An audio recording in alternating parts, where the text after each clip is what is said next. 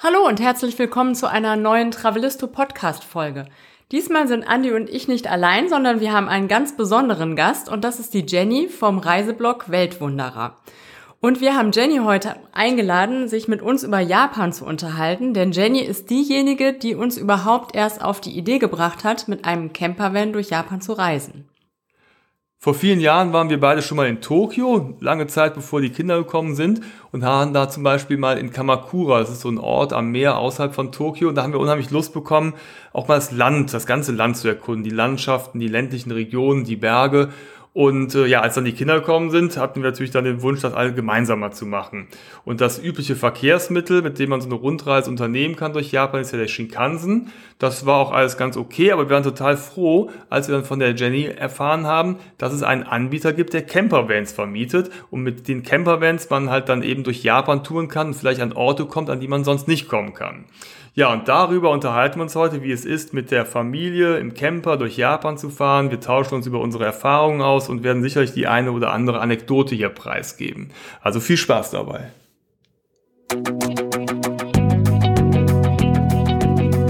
Travelisto, der Reisepodcast für aktive Familien. Hallo, wir sind Jenny und Andy und gemeinsam mit unseren beiden Söhnen bereisen wir Deutschland, Europa und die Welt. Wie wir reisen, was wir erleben und welche Tipps wir für euch haben, darüber berichten wir auf diesem Podcast. Ja, Jenny, schönen guten Abend. Schön, dass du da bist, dass es heute klappt und äh, man äh, ja so außer den üblichen Corona-Homeschooling-Themen sich mal gemeinsam mit einem schönen Reisethema beschäftigen kann und das ist Japan. Und wir haben ähm, ja eben nochmal drüber nachgedacht, dass du ja diejenige bist, die uns überhaupt auf die Idee gebracht hat und die Japan-Campers entdeckt hat damals. Ist ja schon ein paar Jahre her, aber ähm, so würden wir gerne einsteigen mit dir, dass du uns nochmal erzählst und allen, die jetzt zuhören, wie äh, überhaupt die Idee damals bei euch entstanden ist. Ihr wart ja sogar schon zweimal äh, zu fünft in Japan unterwegs und wie ihr die Japan-Campers überhaupt äh, entdeckt habt. Okay, da muss ich ein bisschen ausholen. Ja. Denn ähm, bevor wir zweimal zu fünft in Japan waren, waren wir einmal zu viert in Japan. Ah. Allerdings nur ganz kurz, da hatten wir nämlich einen Stopover gemacht auf unserem Rückflug von Neuseeland.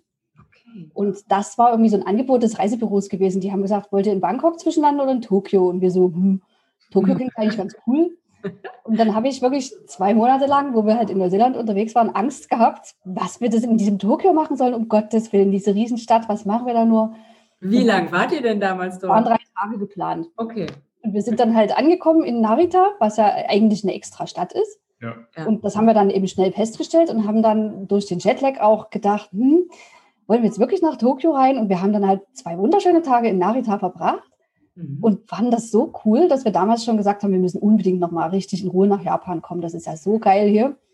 Das hat uns halt total fasziniert, auch der Gegensatz zu Neuseeland, was wir ja eigentlich ja. auch ganz toll gefunden hatten, aber es war halt ganz anders toll gewesen. Ja. Dann sind wir nach Hause geflogen wieder und haben dann zu Hause in den Nachrichten gesehen, dass gerade der Tsunami gekommen ist. Also wir haben den um drei Tage verpasst, der dann Fukushima ähm, zerstört hat. Da, und dann haben wir halt eine ganze Weile das so liegen lassen, das Thema Japan, weil es ja dann auch irgendwie klar war, nach Japan fährt man nicht, da ist alles verstrahlt. Und irgendwann kam es dann wieder um. Ne? Irgendwann hat man, äh, wahrscheinlich hat sich das einfach, man hat sich dran gewöhnt und irgendwann hieß es dann so, ach naja, eigentlich können wir ja schon nochmal nach Japan. Mhm. Das ist ja jetzt bestimmt alles ganz safe wieder. Man hört nichts mehr drüber. Und dann hatte ich halt gedacht, naja gut, gucke ich mal, was die Flüge kosten. Und die Flüge waren erstaunlich preiswert. Und da habe ich einfach Flüge gebucht und danach mich dann hingesetzt und gedacht, wie wollen wir denn jetzt eigentlich da durchs Land kommen, Schatz? Äh, hast du eine Idee? Ich habe hier gehört, man fährt Zug, aber guck doch mal, die Hotels sind so teuer. Oh Gottes Willen, was machen wir denn da? Und dann hat er halt gesagt, naja, wollen wir da nie, kann man da nie auch mit, mit dem Wohnmobil fahren, wie in Neuseeland halt? Ja. Und ich halt, na, da gibt man halt so einen Campervan, Japan, nichts. Also da gab es, glaube ich, eine, eine Mietwagenfirma, die auch Campervans angeboten hat, aber die Seite war halt rein auf Japanisch. Ich habe da keinen Kontakt gefunden. Und dann bin ich auf Japan Campers gestoßen. Und das waren damals die einzigen die ähm, Campervans an Nicht-Japaner vermietet haben. Ja. Weil ja der Typ, ähm, wie heißt er, Andrew? Aus Andrzej und Maciek aus Polen. Genau, der Maciek ist aus Polen. Und das war halt total nett bei denen und dann haben wir gleich gesagt, ja, machen wir. Und dann weiß ja, wie es weiterging. Darüber haben wir ja dann ausführlich geblockt. und sind dann offenbar so ähm, farbig gewesen in unseren Darstellungen, dass wir euch noch überzeugen konnten, das auch zu machen. Ja, ja das kam, und, ich, und viele andere, glaube ich. Also ich glaube, du hast ja, den Japan-Campern richtig groß gemacht. Wir haben dann, als wir das zweite Mal da waren, haben sie dann gesagt, Mensch, und das ist ja so cool, dass ihr da so drüber geblockt habt. Hier kommen Leute hin zu uns, die haben eure Reiseroute ausgedruckt und wollen die nachreisen. Ja, ja. Da habe ich mich zum ersten Mal wie so ein Influencer gefühlt. Ja, genau. ja, das ist auch tatsächlich, also das, die Erfahrung haben wir auch gemacht. Ich, ich weiß gar nicht, wir sind, glaube ich, ein Jahr nach euch gefahren. Wir hatten die Reise auch schon mehr oder weniger geplant und ähnlich wie bei euch war es so, dass wir noch gar nicht genau wussten, also Hauptsache Flüge und Reisezeitraum schon mal und was wir dann genau vor Ort machen und wie das ablaufen soll, das war noch gar nicht klar. Und dann ja, haben wir dann auch da äh, den Camper gemietet und das ist auch eine der wenigen Reisen, wo wir wirklich ganz viel Feedback bekommen haben, dass Leute das auch nachgereist haben. Ne? Also ähnlich wie bei euch. Also ich glaube, ja. die können sich nicht beschweren, André und Maciek, dass äh, wir also in der Summe, glaube ich, äh, doch einige äh, Kunden daran geschleppt haben. Und irgendwann meinte, auch, äh, meinte der André auch so, ich glaube, es wird mir langsam zu viel. Was so kommen. ja, als wir da waren, hatten die ihre Flotte schon direkt ja, ja. vergrößert. Ne? Total krass. Na, die haben ja dann Hauptquartier nach Narita verlegt, sodass man ja jetzt auch da übernachten kann, wenn man ankommt. Das fand ich auch super ja. von denen. Das kostet ja. ja. nicht mal irgendwas, ne? wenn man da einen Camper... Haben wir auf dem Rückweg genutzt, also ja. als wir äh, zurückkamen mit dem Camper und dann am nächsten Tag zurückgeflogen sind. Nee, genau, das hat nichts extra gekostet, wenn man Langzeitreisender war, aber das ging schon bei, ich glaube, drei Wochen los, oder? Ja, ja, 21 Tage oder so. Ne? Ja, genau. Wir haben es auf der, auf der, bei der Ankunft gemacht. Wir sind halt angekommen und haben dann eine Nacht da gepennt und sind mhm. dann los. Ja. Aber als wir das erste Mal das gemacht haben, hatten die das halt noch nicht. Da hatten die noch ihr Büro in Tokio irgendwo drin und haben ja. uns den Campervan dann ans Hotel, also nicht ans Hotel, an die Airbnb-Unterkunft ja. gebracht. Da standen wir dann in so einer kleinen Gasse, ne, wo man eigentlich nicht halten durfte. Und der so, war total panisch, wir müssen schnell machen, wir müssen schnell machen, ich erkläre euch das jetzt alles. so, ah, jetzt hier rum und darum. Und, ne, und dann, der erzählt ja echt viel. Ne? Also die Einweisung für japanisches ja. Fahren ist ja doch nicht so ja. ohne, weil man ja alle möglichen kulturellen Sachen beachten muss und ihr dürft nicht da lang fahren und fahrt bitte vorsichtig an diesen Weggräben, damit ihr nicht in den Graben fahrt und solche Sachen. Das weiß ich alles noch. Und dann musste man noch schnell das Ding einpacken und da stand dann schon so ein Polizist, der meinte irgendwie so, hm, bitte gehen Sie doch jetzt mal weiter mit Ihrem Campervan hier. Das war Hatte der Leuchtschwert? Wir sind total nass geschwitzt losgefahren, das weiß ich noch. Und dann schön durch den Tokioter-Verkehr. Hm, ja. Das war. Ja, da, da, hatten wir es dann äh, besser, weil wir waren ja direkt bei denen in der neuen Zentrale in Narita, da hatten wir diesen Innenhof und da hatten die dann auch Zeit, aber ich erinnere mich auch noch dran, diese Warnung vor diesen Straßengräben. Mhm. Man soll bloß aufpassen, wenn man rückwärts fährt, dann soll einer aussteigen, gucken, weil ich glaube, weil tatsächlich einer der Kunden mal irgendwann in einen Straßengraben gefahren ist, dann hat er uns ein Foto gezeigt, da war der ganze Campervan. Ja, krass, ne? Über, ne? Und, ja. und, ähm, die Straßengräben mit so Platten und dann sieht man die wohl nie und genau. wenn die Platte irgendwie kaputt ist, dann fällt man halt durch. Aber ganz ehrlich, also ähm, ich habe das dann nach, nach den ersten 100 Kilometern auch wieder vergessen und habe mich auch dann die letzten, äh, die nächsten drei Wochen nicht mehr gestresst äh, und, und mich verrückt gemacht. Aber ich weiß, am Anfang haben wir ja, so ein bisschen uh, Respekt gehabt. So, ja, genau. Ja.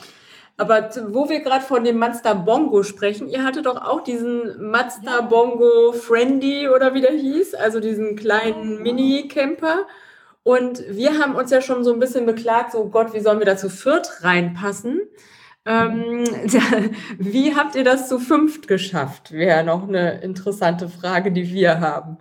Weil ah, sehr geräumig war der ja nicht. Nee, tatsächlich nee. Ähm, war der sehr japanisch. Ne? Also wir haben ja. ja. auch, wir haben ja auch überlegt vorher, ob wir das große Wohnmobil von denen nehmen und das haben wir dann irgendwie. Gab da schon? Okay. Das gab es beim zweiten Mal ja. dann schon. Das ist dann ja. für fünf Personen, glaube ich, geeignet, aber das sah ja, immer noch ein Mini aus. Ne? Und ich habe kein einziges richtiges Wohnmobil in Japan mal irgendwo gesehen. Nee. Also in den Abmessungen, die man halt so kennt. Ich glaube, das würde ja. auf gar keine Straße passen dort. Ja. Also es gibt von Hymer gibt es äh, Wohnmobile jetzt in Japan. Es gibt Hymer Japan, die haben also richtig Wohnmobile, aber frage ich mich dann, wenn die so die Dimensionen haben, die wir hier aus Deutschland kennen. Da kannst du ja nicht nach. Hast, nee, hast ja keinen Spaß da. Ne? Park also in keinen Ort reinfahren. Also hm. das kann überhaupt auch auf keinen Parkplatz passt du da drauf. Ja. Diese Reinfahrparkplätze wo ja. diese Dinger dann hochfahren, da musste ja. man doch exakt reinpassen. Also das genau. war ja schon mit dem kleinen Mazda hm. manchmal eng, ne? Habe ich auch so in Erinnerung. Und dann kannst du, glaube ich, auch wenn die länger sind als sechs Meter oder so, kannst du ja auch nicht überall stehen und dann genau. wird es auch, glaube ich, komplizierter, ne? Also die Hümer sind vielleicht ja auch Spezialanfertigungen für Japan, könnte ich mir jetzt vorstellen, ne? Aber wie habt ihr das jetzt organisiert mit äh, fünf Leuten im Bongo? Also, wie gesagt. Wir haben die Luft eingezogen. Ja.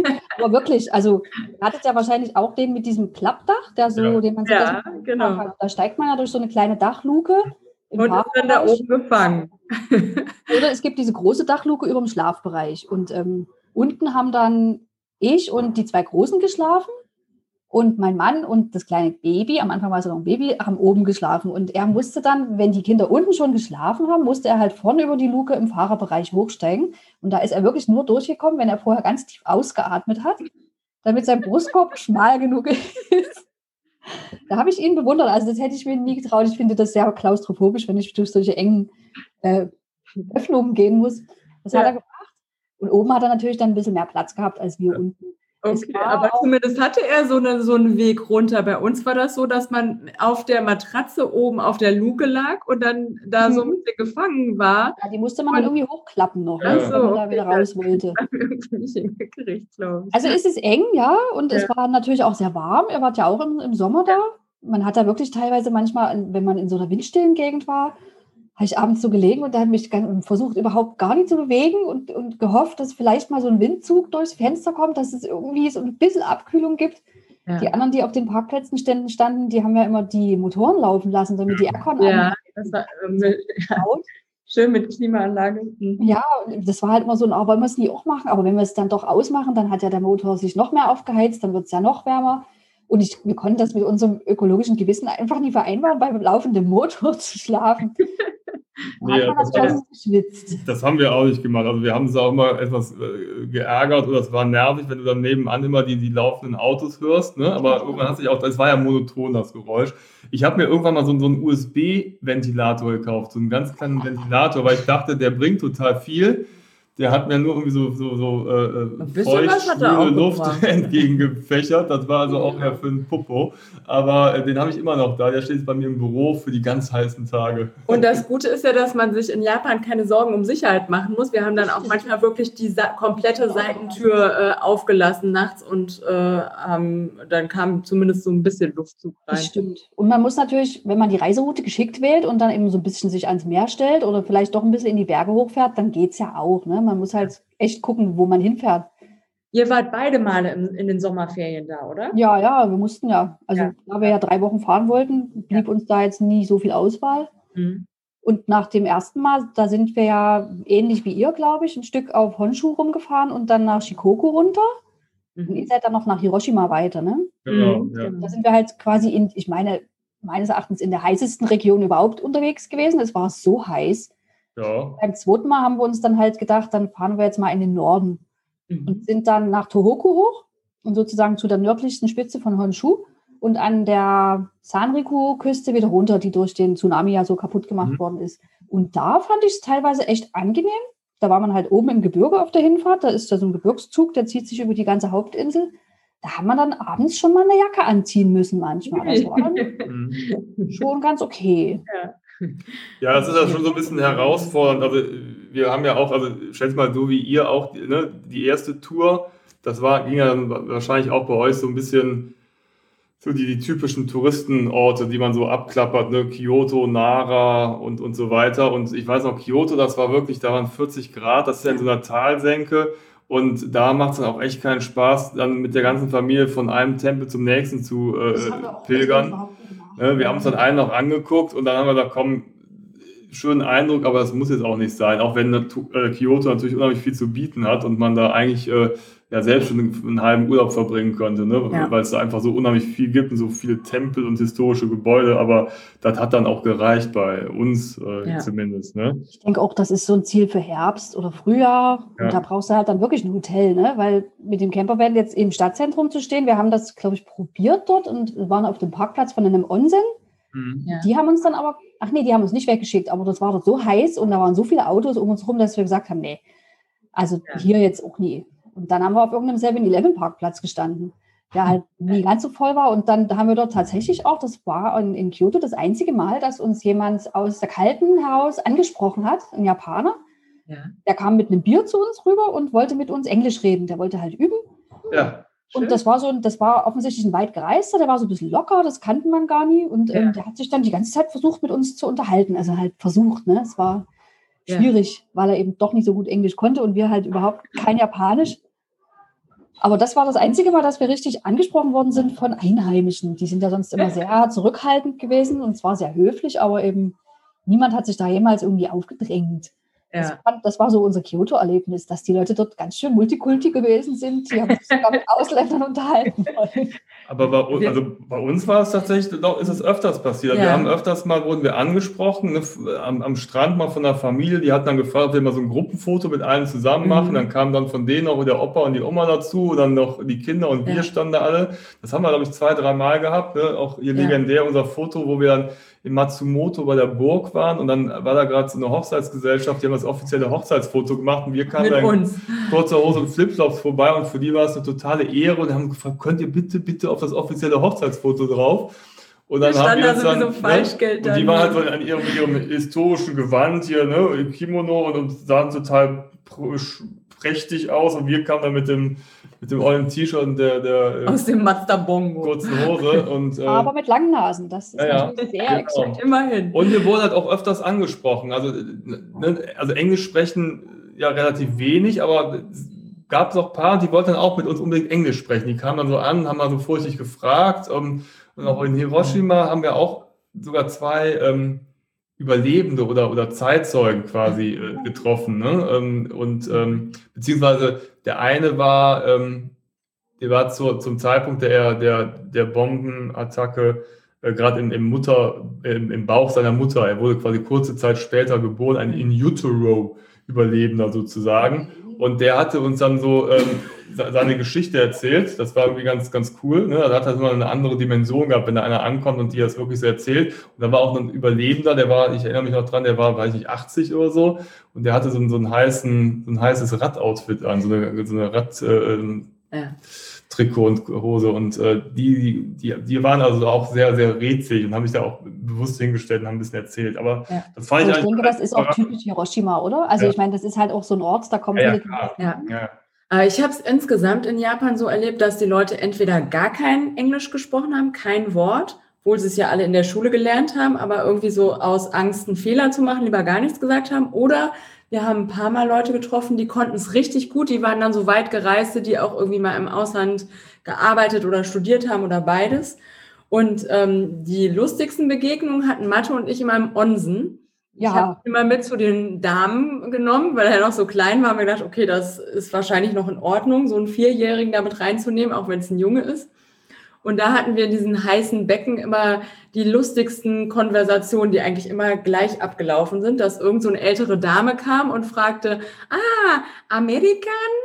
Und wir dann so, hm, Deutschu, ah, Deutschu, Deutschu. Und dann hatten wir da immer Spaß. Und bei Andi war es mit Milan äh, immer so sehr spaßfrei bei den Herren. Aber mit den Damen, also vor allem so Ältere waren das oft, ne, die uns auch da angesprochen haben oder auch sonst mal irgendwie den Jungs so einen Käfer oder was sie da auf der Straße entdeckt haben, gezeigt haben. Also da fand ich die eigentlich sogar ziemlich äh, aufgeschlossen. Ja, bei Kindern, bei Kindern ist das wirklich so, das ja. stimmt. Also ja. wir hatten ja Baby dabei, das war ja, ja okay. die Locken.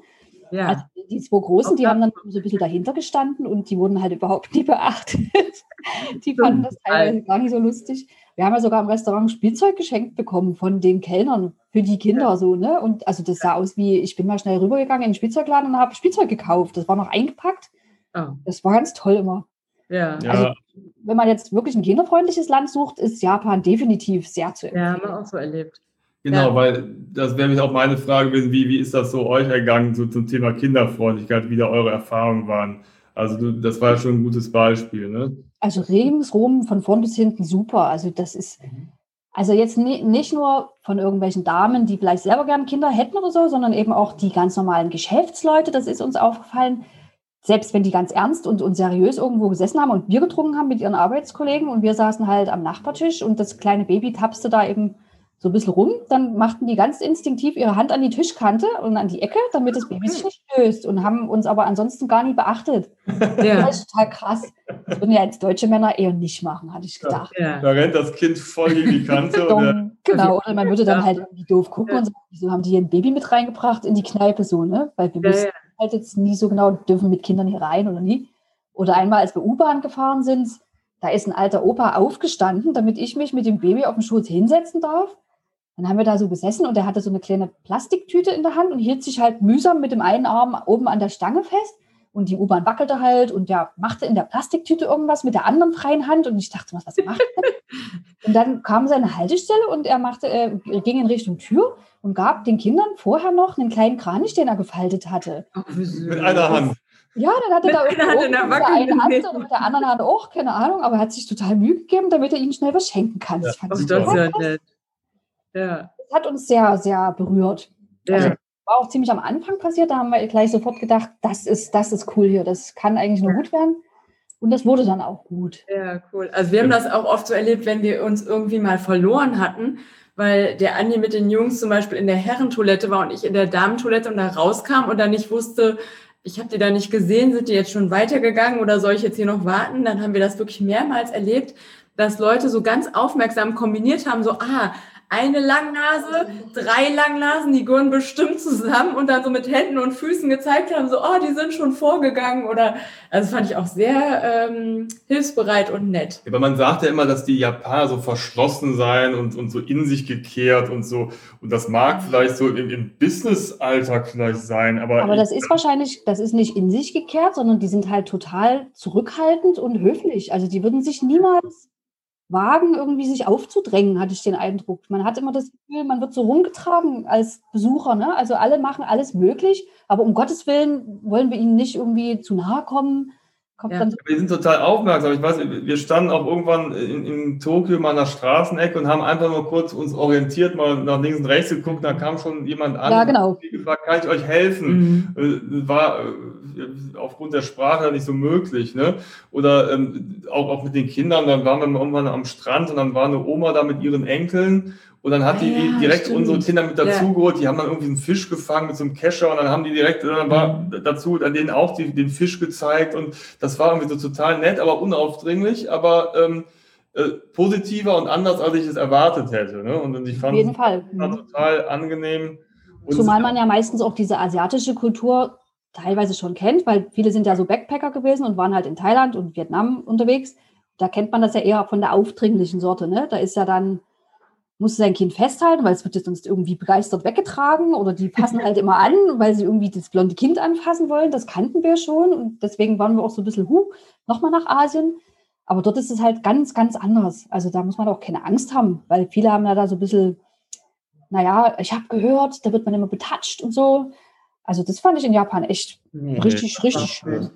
Eher andersrum, dass man auch ähm, zum Beispiel im, im Supermarkt waren wir manchmal, wenn wir längere Strecken gefahren waren, dann waren die Jungs irgendwie so aufgedreht und sind dann durch die Supermärkte so getobt und wir dachten so, oh mein Gott, wie schrecklich, das finden jetzt bestimmt alle total furchtbar. Fanden sie aber, wahrscheinlich auch. Ja, aber es sagt ja keiner was. Ne? Und wir haben gedacht, das ist jetzt so eine typische Situation, wo alle denken so, oh, und alle lächeln aber freundlich und du denkst aber, okay, wer weiß, was sie jetzt gerade denken. Na, aber sie lächeln ja wirklich freundlich. Ne? Es ist ja nicht so ein Lächeln, wie du es jetzt in Deutschland sehen würdest, was da an den, an den Rändern sich so kräuselt, wo du dann hörst, nee, nee, es war, hörst, so, war ne? freundlich, aber ich habe schon manchmal gedacht, wir waren da weit und breit die Einzigen, die irgendwie laut waren oder da rumgetobt sind. Also aber du bist ja Europäer. Oder die Jungs. Ich denke ja, wenn du als Europäer durch Japan bist, äh, reist, da hast du sowieso immer diesen Bonus, dass du es eh nie richtig machen kannst. Die, die wissen das ja schon, ne? Guck mal, hier kommt so ein, so ein Dollpatsch. Ja. Und die verzeihen dir ja alles. Du kannst ja alles falsch machen. Du kannst ja mit Bikini in Onsen gehen, dann sagen die zwar, uh, dürfen sie nicht machen, aber du wirst deswegen niemals rausgeschmissen werden. Habe ja. ich so den Eindruck. Ne? Es wird halt immer gesagt, also wir haben es auch mit Schwimmwindel probiert beim ersten Mal, weil ich dachte, naja, vielleicht sollte sie ja eine Windel anhaben und dann so, ja. nein, nein, und machen sie aus. Und ach so, und meine große Tochter, die hatte kein, kein Haargummi drin einmal. Die ist halt mit offenen Haaren da rein. Und da kam ihr sofort so eine Angestellte hinterhergerannt und hat ihr ein Haargummi gegeben. Ah, okay. Nicht gesagt, du darfst ja nicht rein. kann ich auch noch nicht. da lernt man noch was dazu. Ja.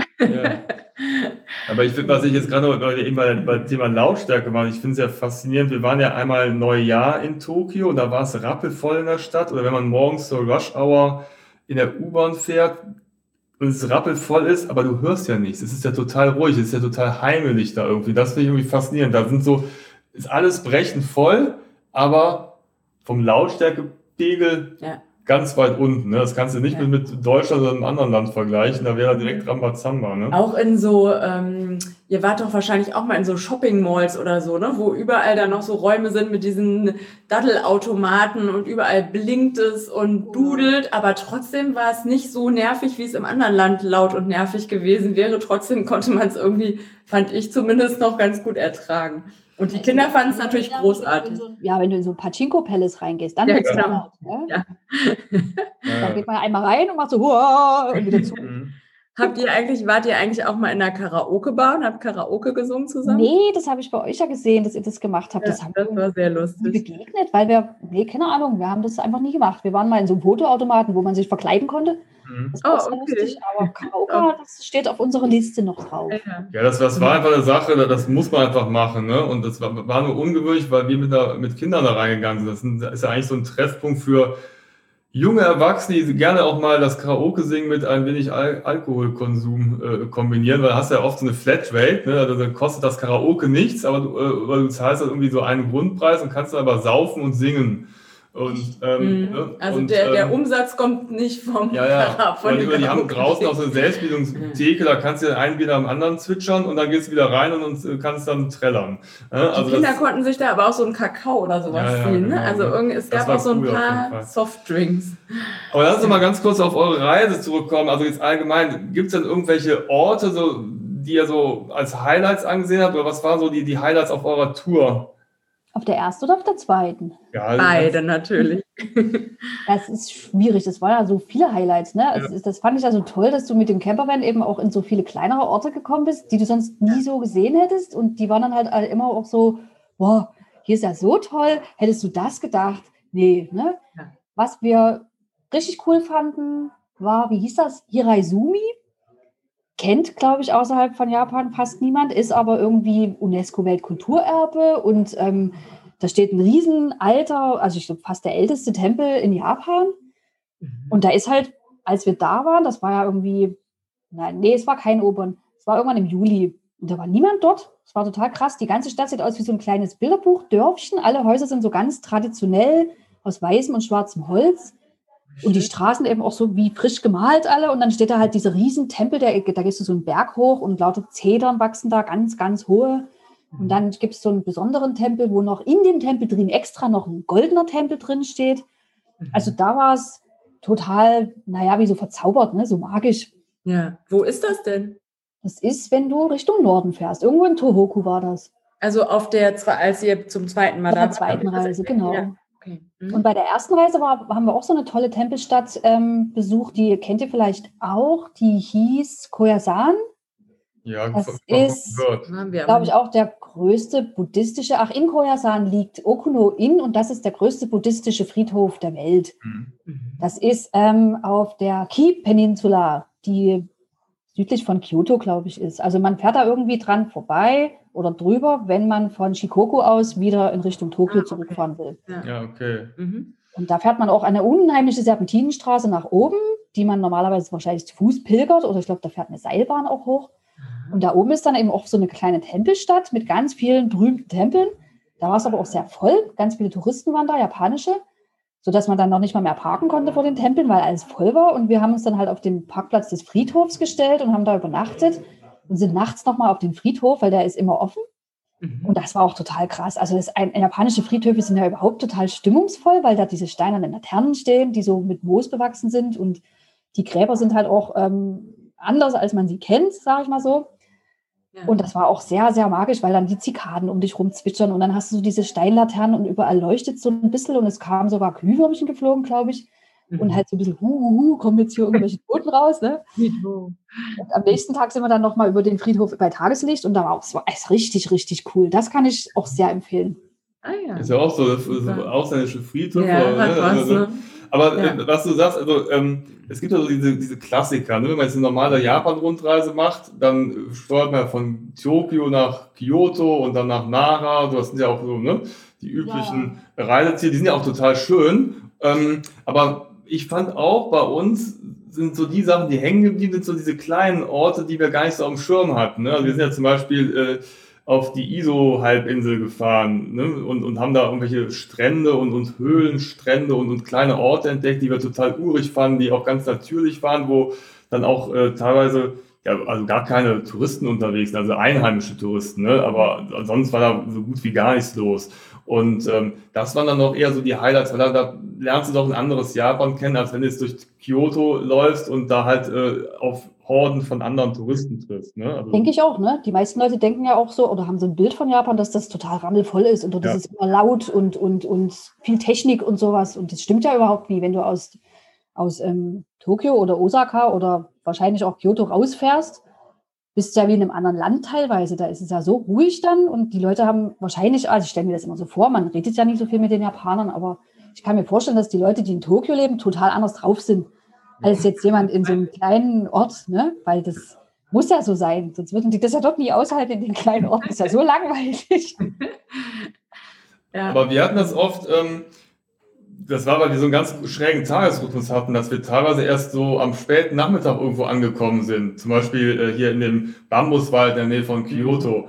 Und äh, tagsüber ist da halt richtig viel los. Oder Miyajima, diese ähm, heilige Insel mit diesem Tori im Wasser. Das ist bei Hiroshima in der Nähe, so ein ganz berühmtes äh, Bildmotiv. Da haben wir die letzte Fähre genommen, sind dann ähm, quasi antizyklisch auf diese Insel gefahren und man sah noch, wie die den ganzen Müll vom Tag weggeräumt hatten für den ganzen Tagestouristen. Und wir waren da mit irgendwie zehn Mann die einzigen auf dieser Insel. Ne? Wurde Kann ich total bestätigen, genau. Ja, Zehn Mann und also, 50 Millionen Hirsche. Weil gefühlt war es, also war so unsere Erfahrung, dass so ab 16 Uhr packen die Japaner ein und fahren wieder nach Hause. Und dann, bis, dann sind wir gekommen und dann hatten wir wirklich äh, teilweise Burgparks. Ja. Ne? Das war ja echt Hochsommer, ne? also Hauptreisezeit. Äh, genau. Nur gut, ja. dann hatten wir die Museen halt auch zu, aber wir sind jetzt auch nicht in jede Burg gegangen. Ne? Ähm, ja. Dann reicht ja auch, wenn man dann im Park um die Burg herumgehen kann, aber dass halt eben auch kaum jemand ist und du es halt ganz allein genießen kannst. Mhm. Ne? Das haben wir auch so erlebt, das stimmt. Dass du wirklich den Eindruck hast, die machen so Tagestouren und dann müssen die halt spätestens halb sechs, ach Quatsch, halb fünf,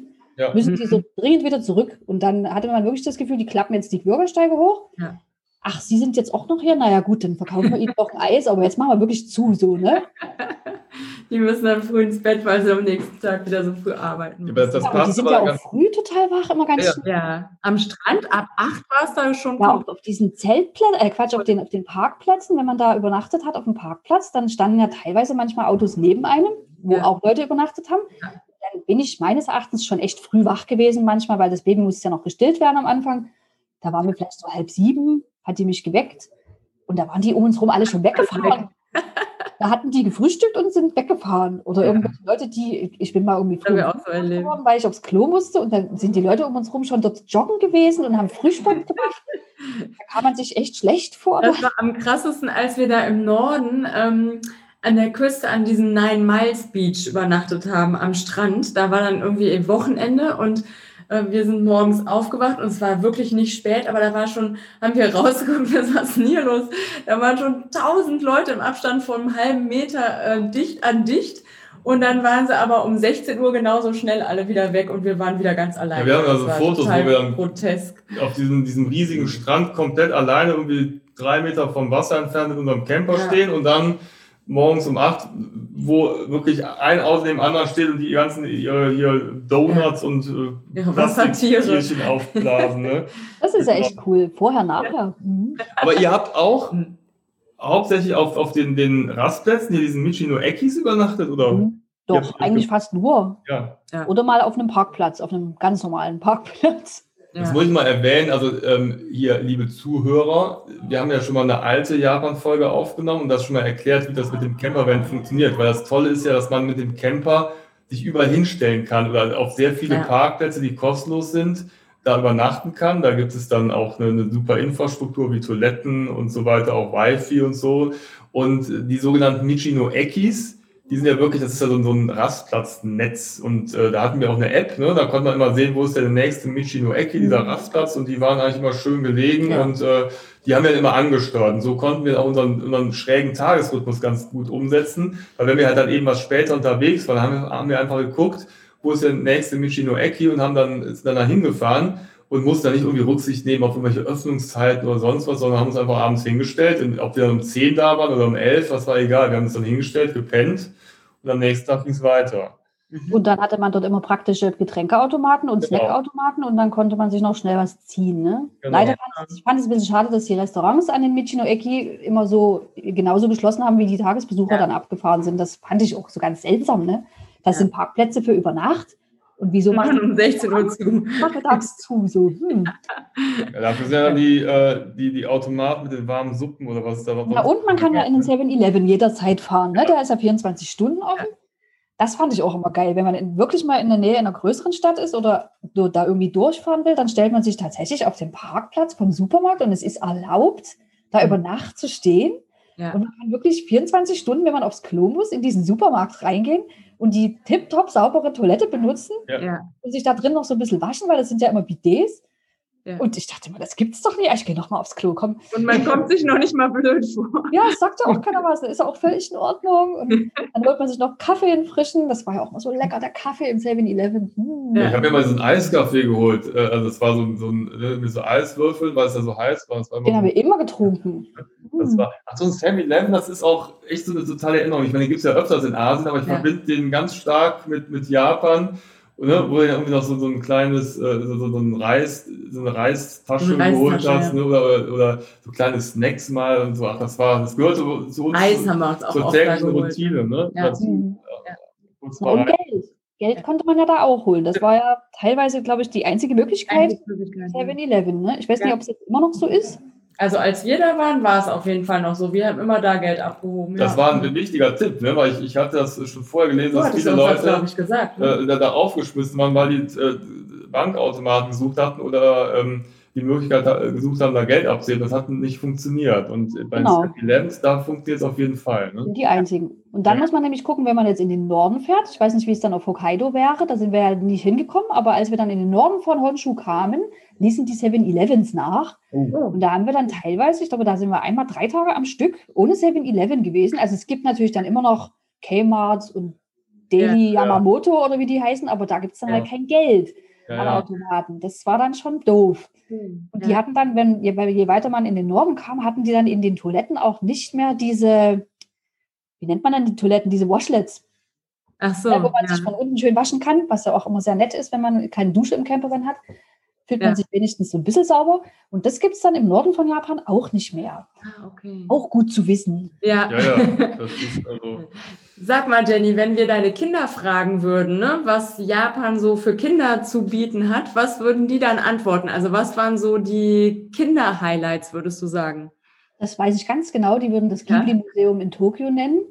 Da Welches haben die das, ähm, kennt ihr Ghibli, Studio Ghibli? ja. Ja. Ja, wir kannten das vorher schon. Wir hatten Ja. den Totoro-Film hatten wir gesehen und den haben wir halt schon bei diesem Stopover in Japan haben wir uns zwei Plüsch-Totoros kaufen müssen dort. Da haben wir die, die ganzen zwei Monate in Neuseeland hieß es die ganze Zeit, aber wenn wir zurückfliegen, dann kriegen wir die Totoros. Ja, ihr kriegt die Totoros. Ja. Haben wir die Totoros gekauft und seitdem war ganz klar, in Japan gibt es halt diese, diese Trickfilmviecher. Und Mhm. als wir das erste Mal in Japan waren, haben wir das tatsächlich ähm, nicht hingekriegt, dieses Museum zu besuchen, weil es sehr kompliziert ist da eine Karte zu kaufen. Es ist halt Japan, ne? Einiges ist ja in Japan immer sehr kompliziert, Ja. weil man da irgendwie eine spezielle Website besuchen musste und die Tickets muss man dann aber woanders abholen. Pipapo, ich habe es auf meinem Blog ganz genau erklärt.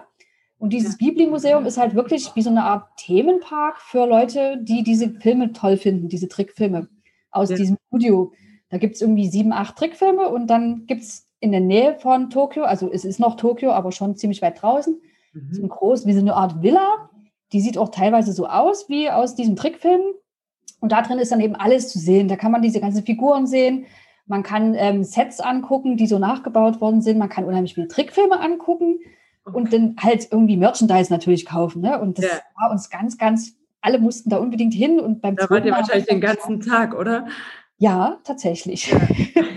okay, klingt Das so. war ganz, äh, das war echt das absolute Highlight, weil da gibt es, ich weiß nicht, ob ihr den, wenn ihr den Totoro-Film kennt, ähm, da ist die zentrale Stelle, dass da zwei kleine Mädchen ohne ihre Mama, die ist im Krankenhaus und irgendwie gibt es dann auf eine magische Weise, kommt so ein Bus, der die abholt und ins Krankenhaus fährt und der Bus ist eine Katze. Also das ist der Katzenbus. Ne? Die Katze hat Beine ganz viele und ist innen hohl, sodass man in die einsteigen kann. Ja. Und wenn man den Film sieht, sagt man so, "Hö, ist ja total verrückt. Und diesen Katzenbus gibt es da halt in echt. Und Oh, alle wissen das und wollen unbedingt in diesen Katzenbus. Und wir haben uns da angestellt für diesen Katzenbus und dann kam tatsächlich eben raus, dass eben nur Kinder bis zehn Jahre da rein dürfen und Nein. unsere Pause war halt schon elf. Die ist ja eh schon viel größer gewesen als alle anderen Kinder dort und hat sich dann extra so ein bisschen klein gemacht. Und dann durften die eben in diesen Katzenbus rein und man darf in dem ganzen Museum nicht fotografieren. Das war auch, ähm, wurde auch gesagt überall und die gucken auch die Leute. Und Ja. dann hat mein Mann sich, also wir haben uns daneben gesetzt und zugeguckt und er hat tatsächlich es geschafft, mit der Kamera so ganz heimlich durchs Knopfloch einen Film zu drehen, wie die in dem Katzenbus sind. Und die waren so happy. Das war wirklich das absolute Highlight des Ghibli-Museums. Das erinnert mich an unser Ninja-Museum, in dem wir Ach, waren Da durfte man nämlich auch nicht fotografieren, aber Stimmt. als ich dann ja auf die Bühne zitiert wurde und da meine Ninja-Kunststücke Echt? vorführen sollte, ähm, da musste ich ja so durch so ein Blasrohr, musste ich so ein, ähm, musste ich, äh, was war das mal, so Luftballons treffen und ähm, ich habe natürlich gar nichts verstanden und stand da auf dieser Bühne und das war so. Und dann, dann hat Andi auch mal so heimlich so ein paar Fotos geschossen, weil das so absurd war. Das, Aber das, das, das das, Museum war auch sehr Ja, ja. Ja, da war diese Show, genau, und da waren nur Japaner oder ganz wenig Touristen und Jenny Ja. musste dann auf die Bühne und dann habe ich gesagt, komm, das ganz egal, das ist das so einmalig. jetzt doch mal ein Foto Und, und du hast dann auch hier mal deine, deine Ninja-Künste zum Ja, Besten gegeben ja. und erfolgreich. Ne? großer Und dann habe ich dann zwei Fotos so, ähm, gemacht, wo man ganz viele äh, dunkelhaarige Hinterköpfe sieht und irgendwo ganz vor, ganz klein auf so einer Bühne stehst du mit so einem knallroten Kleid und so einem Blasrohr. Und einen knallroten Kopf wahrscheinlich. Und ohne Schuhe, weil ich dachte, diese müsste man auf der Bühne ausziehen. Da habe ich mich kaputt gelacht. Musste man wohl nicht. Aber ich Ja. habe gedacht, naja, ne, man ist ja schon so auf Fettnäpfchen getrimmt. Also es, es gibt auf jeden Fall ziemlich abgefahrene Museen. Ich habe mal von einem Museum erfahren und wenn ich das nächste Mal, wenn wir das nächste Mal dahin fahren, dann müssen wir auf jeden Fall hinfahren. Das ist so eine Mischung aus Museum und Freizeitpark und zwar ein Chipsmuseum. Also so, so. Essen, Kartoffelchipsmuseum. Und zwar bist du Der Chip. der Kartoffelchip.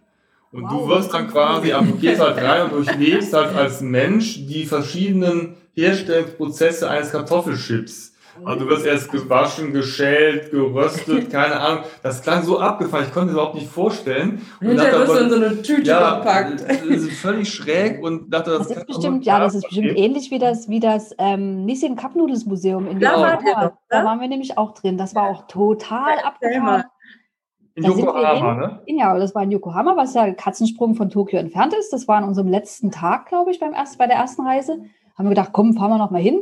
Und ich hatte, glaube ich, ich hatte eine E-Mail vorher geschrieben, weil ich dachte, naja, wir sind ja jetzt hier so Ausländer und ähm, kann man ja vorher mal Bescheid sagen, dass man kommt. Und die Ja. hatten uns auch geantwortet, wir freuen uns auf Ihren Besuch. Kommen Sie doch dann und dann. Und Mhm. wir wurden dann ähm, von so einem Paar empfangen, Mann und Frau, die waren irgendwie Presseabteilung. Und die haben uns dann durch das Museum geführt und das war der absolute Hammer. Also wir- wenn wir das nicht gehabt hätten, diese Führung, dann hätten wir da gestanden, wie, wie, keine Ahnung, wir hätten das nicht so würdigen können, sage ich mal. Ja. haben uns halt alles erklärt ne? und die kulturelle Bedeutung erklärt, weil nämlich ähm, Cup Noodles, also Nudelsnacks, sind halt für Japan viel, viel wichtiger als Reis, weil nach dem Zweiten Weltkrieg irgendwie die Japaner sich von Nudelsuppen ernährt haben. Das war so eine Art, also das ist das günstigere Essen als Reis. Und das hat halt eine enorme kulturelle Bedeutung für die. Und dann hatte eben dieser Momofuku Ando, der die Nissin Cup Noodles erfunden hat, der hatte irgendeinen speziellen Trick erfunden, wie man die getrockneten Nudelnester in diese, in diese Tassen, also in diese Becher, wo die drin verkauft werden, wie man die maschinell so reinstecken kann, dass die nicht verkanten. Und das war eine krasse kulturelle Errungenschaft, die wurde dort verglichen mit der Erfindung des Rades und des Feuers. Ja, wirklich. Und von dem stand dann noch so eine silberne Statue in so einem Extraraum, wo sich auch alle daneben fotografieren lassen haben. Also der muss eine totale Celebrity gewesen sein.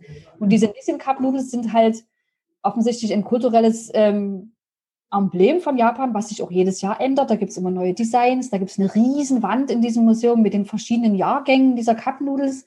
Das war Wahnsinn. Und dann konnte man halt eben auch gucken, wie das eben zubereitet wird und wie das Maschinending funktioniert, indem man da so einen Parcours lang lief und Japanerinnen eben das erklärten. Und das haben die uns halt alles übersetzt. Das war total cool. Ah, ja. Hätten wir das eben nie verstanden, wie toll das alles war.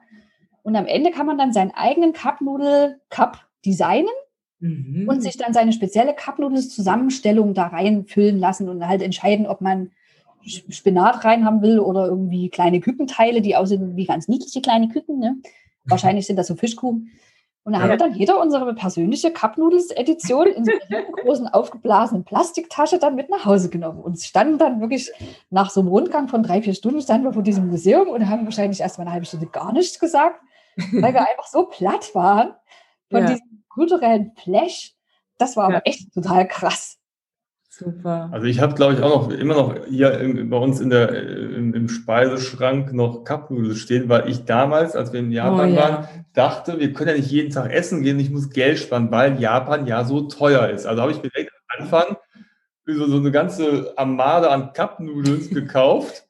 Und dann haben wir mal festgestellt, Moment mal, das, das ist, hier ja gar nicht teuer. so teuer und vor allen Dingen in den Supermärkten, ne, die haben ja alle diese frische Theken und dann gibt es ja ab 16 Uhr oder 17 Uhr wird ja alles radikal reduziert. Dann war das alles viel günstiger. Dann haben wir uns da die leckersten Fressereien geholt, Sushi, Tempura, ich weiß nicht was. Und dann ja. es war natürlich deutlich attraktiver als meine ollen Cup-Noodles, die ich mir dann auf so einem Bunsenbrenner da auf dem Michino Eki dann äh, zubereiten wollte, sodass wir dann tatsächlich diese Cup-Noodles... Könntest du eigentlich mal aufessen. Ja, ne? ich wollte die auch nicht wegschmeißen, die habe ich dann tatsächlich mit... Du hast sie mitgenommen? mitgenommen und ja, die, klar. Die, die, stehen ja immer noch rum.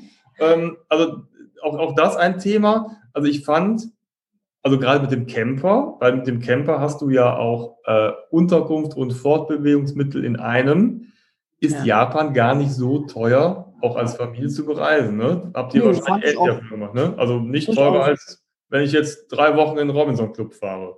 Das weiß ich nicht, weil das habe ich noch nie gemacht. Aber ich denke, es ist nicht teurer, als wenn du jetzt Backpacking in Vietnam machst und relativ gute Hotels nimmst, die so 40 Dollar kosten. Ja. Da kommst ja, du, wenn du jetzt drei Wochen in Europa irgendwo rumfahren. Auf jeden Fall. Ne? Also ich klar, du hast natürlich den Flug, aber vor Ort fand ich das, ähm, ne, wofür wir Geld ausgegeben haben, waren Maut und Parkplätze, aber für Lebensmittel und Unterkunft war das ja wirklich günstig. Ne? Also ich fand, das mhm. war echt eine gute Möglichkeit. Und selbst der Camper an sich war jetzt nicht so teuer, wie er wäre, wenn du ihn hier in der Europa mieten würdest. Nee. Also ich, ich habe es bisher bis heute noch nicht geschafft, in Europa mal einen Campervan zu mieten, weil die mir immer zu teuer sind. Aber solche kleinen Camper gibt es hier auch nicht. Ja, das stimmt. Das stimmt. Was hast du denn so rückwirkend, was hat euch an Japan besonders gut gefallen? Und äh, im Umkehrschluss gab es auch was, was euch, und da frage ich auch uns, nicht so gut gefallen hat? Naja, also man setzt natürlich jetzt gerne im Rückblick die rosa-rote Brille auf, ne? Und man erinnert sich natürlich an die Sachen, die toll waren. Da haben wir ja schon drüber gesprochen, die Kinderfreundlichkeit ja. besonders und eben, also die, die Kultur ist halt einfach der Hammer, weil sie total anders ist und aber eben auch so offen, weil man eben trotzdem sich nicht so ausgeschlossen fühlt, sondern man kann halt in jeden Tempel reingehen und man wird von den Priestern halt begrüßt und so. Man ist jetzt nie so, als dass man das Gefühl hätte, hier gehöre ich jetzt nie dazu und ich, mich will auch niemand. Also man darf immer schön alles mitmachen und probieren. Das haben wir, hat uns sehr gut gefallen. Ja. Das Essen, ganz, ganz riesengroßer ja. Pluspunkt. Essen, der Hammer, oder? Unglaublich. Also von vorn bis hinten. Man kann ja selbst als Vegetarier da ohne Probleme alles finden, was man irgendwie braucht. Ich hatte ja immer gedacht, Japan ist Fisch, aber muss ja gar nicht sein. Mhm. Und ähm, die Süßigkeiten sind auch durchaus sehr lecker gewesen. Mhm. Mhm. Was uns tatsächlich überhaupt nicht gefallen hat oder was uns sehr geärgert hat immer, jetzt gerade weil wir ja auch im Campervan unterwegs waren, war halt der viele Plastikmüll.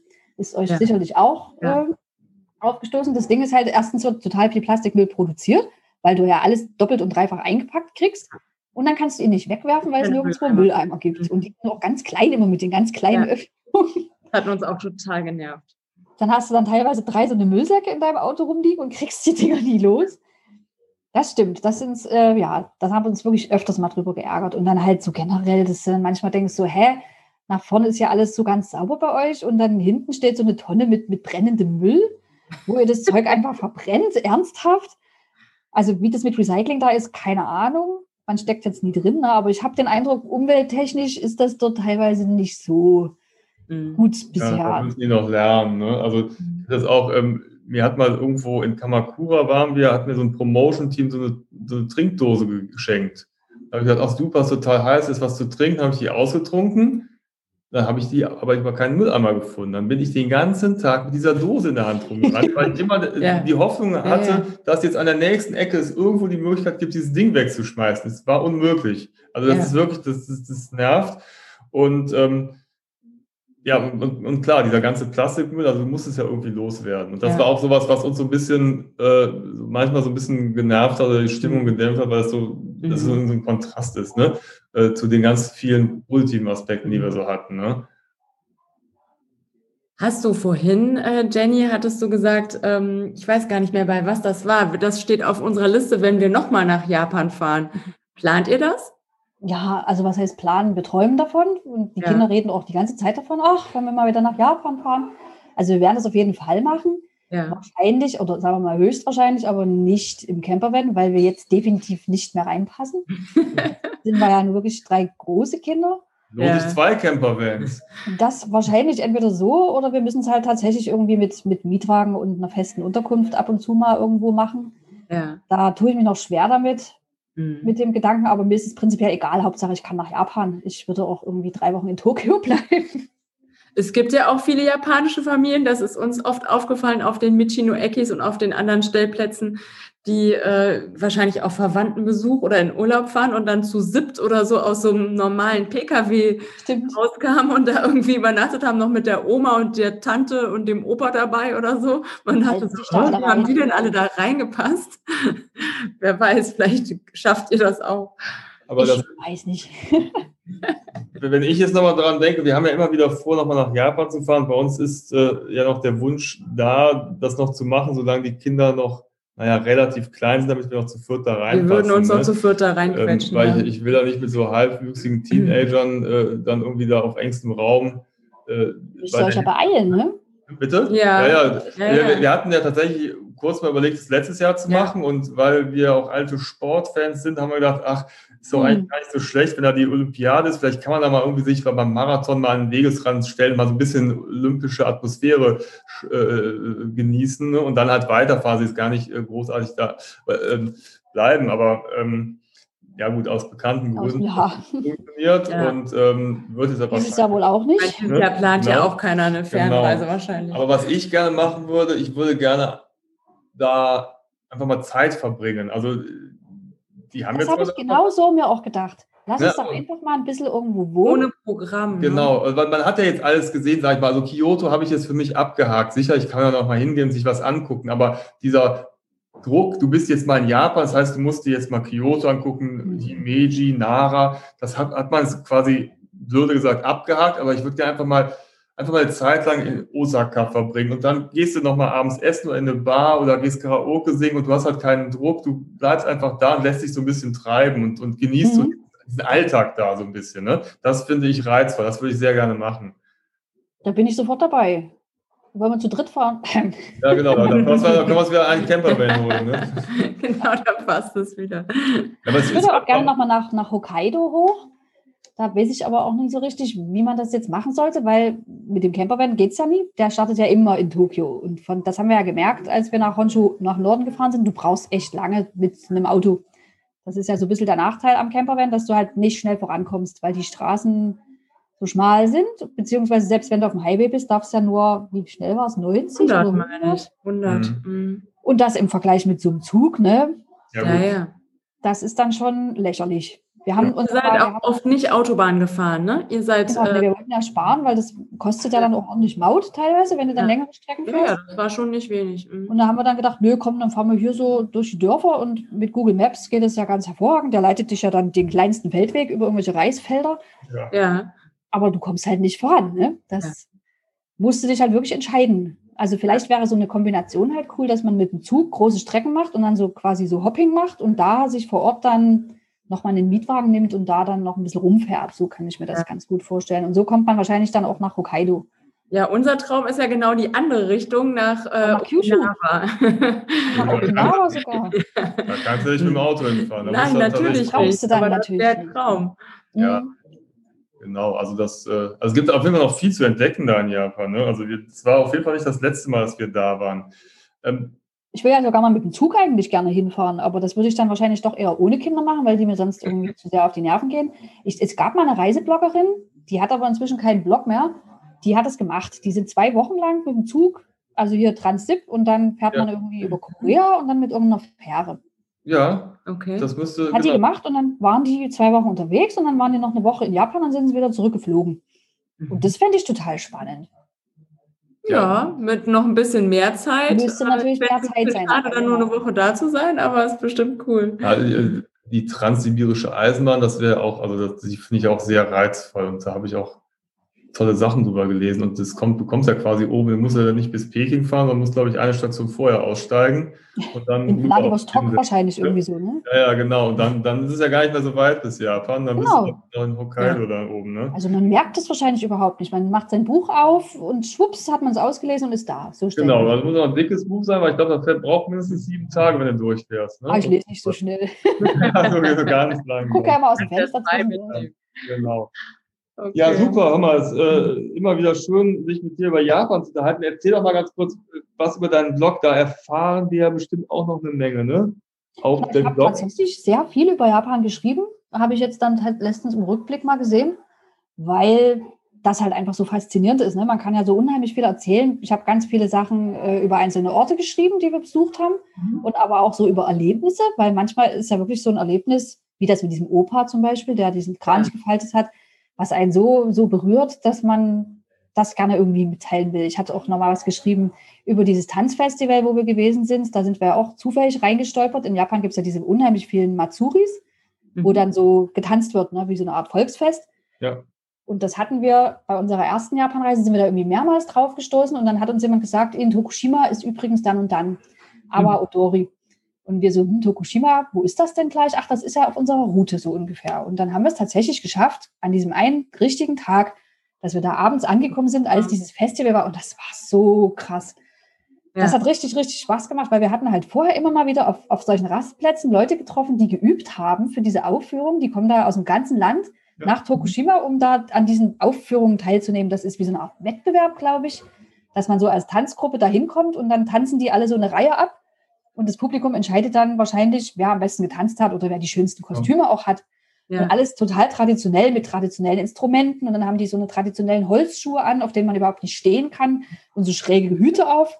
Und das war total krass. Da haben wir dann eben auch als einzige Ausländer in dieser riesigen Menge von begeisterten Zuschauern gestanden, die sich dann alle zu uns umgedreht haben und haben denen sozusagen die Show. Das beste Kostüm.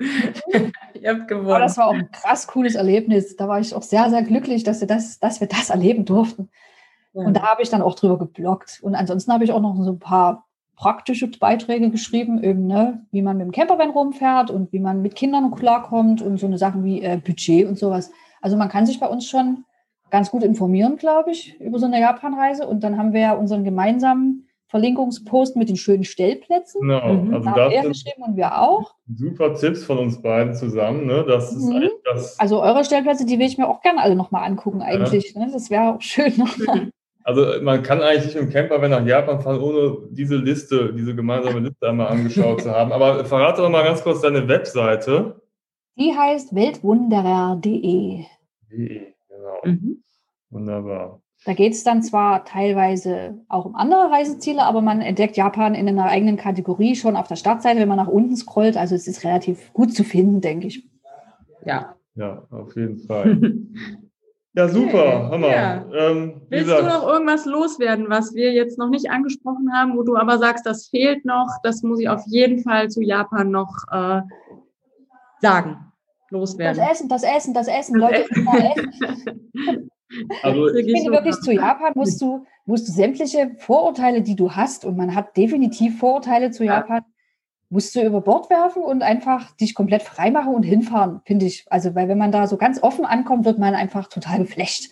Ja. Wirklich eines der eines der überraschendsten Reiseziele, die ich so kennengelernt habe. Haben wir auch so erlebt. Auch dieses, weil man so viel gesagt bekommt, so, oh, es gibt so viele Fettnäpfchen, die man treten kann und alles ist alles falsch, lost in translation und man versteht gar nichts und also haben wir auch nicht so erlebt. Es mhm. ist, ähm, ja, ich glaube, viele haben da so ein bisschen Vorbehalte ne, oder Sorge, dass man ne, auch teuer und alles keine Ahnung, ne? Und dass man sich so krass vorbereiten muss. Idiot, ne? Der Touristenidiot. Aber genau. das haben wir auch nicht so erlebt. Und man muss auch kein Japanisch sprechen. Das ist auch ganz interessant. Viele denken irgendwie, bevor sie nach Japan fahren, müssen sie erst irgendwie einen Japanisch-Sprachkurs machen und vorher, sonst geht es überhaupt nicht. Kann ich überhaupt nie bestätigen. Also wir sind Also ich habe auch manchmal gedacht, die armen Japaner, die in Deutschland unterwegs sind, die haben es echt schwerer als andersrum. Ne? Auf jeden Fall. Weil es ja immer, die ist auch in Englisch mir tut es ja immer total leid, wenn Japaner nach Europa fahren. Die haben ja immer so eine Woche wahrscheinlich, in der sie ganz Europa bereisen. Ja. Ja. Die, ja, die, die, die, kriegen ja alle Verstopfung. Ich meine, die Toiletten, ja, ja. Europa, Japan, das ist ja ein Unterschied wie Tag und Nacht. Ne? Das ist dort alles so sauber, das sind ja regelrechte Paläste und alles kostenlos. Und dann kommen die hier an, in Frankfurt am Flughafen und müssen in so ein stinkendes Ding rein. Ach, das da ist aber auch mal unheimlich peinlich dass die total schockiert sind, dass es ganz mhm. schlimm ist. Die wollen am liebsten direkt wieder rückwärts ja. in den Flieger zurück. Ne? aber das sagen sie natürlich nicht, da sind sie ja viel nein. zu. Nein, nein, da lächeln sie ja. drüber hinweg. Genau, und denken sich okay. nur ihre Zeit. Genau. Ja. Okay.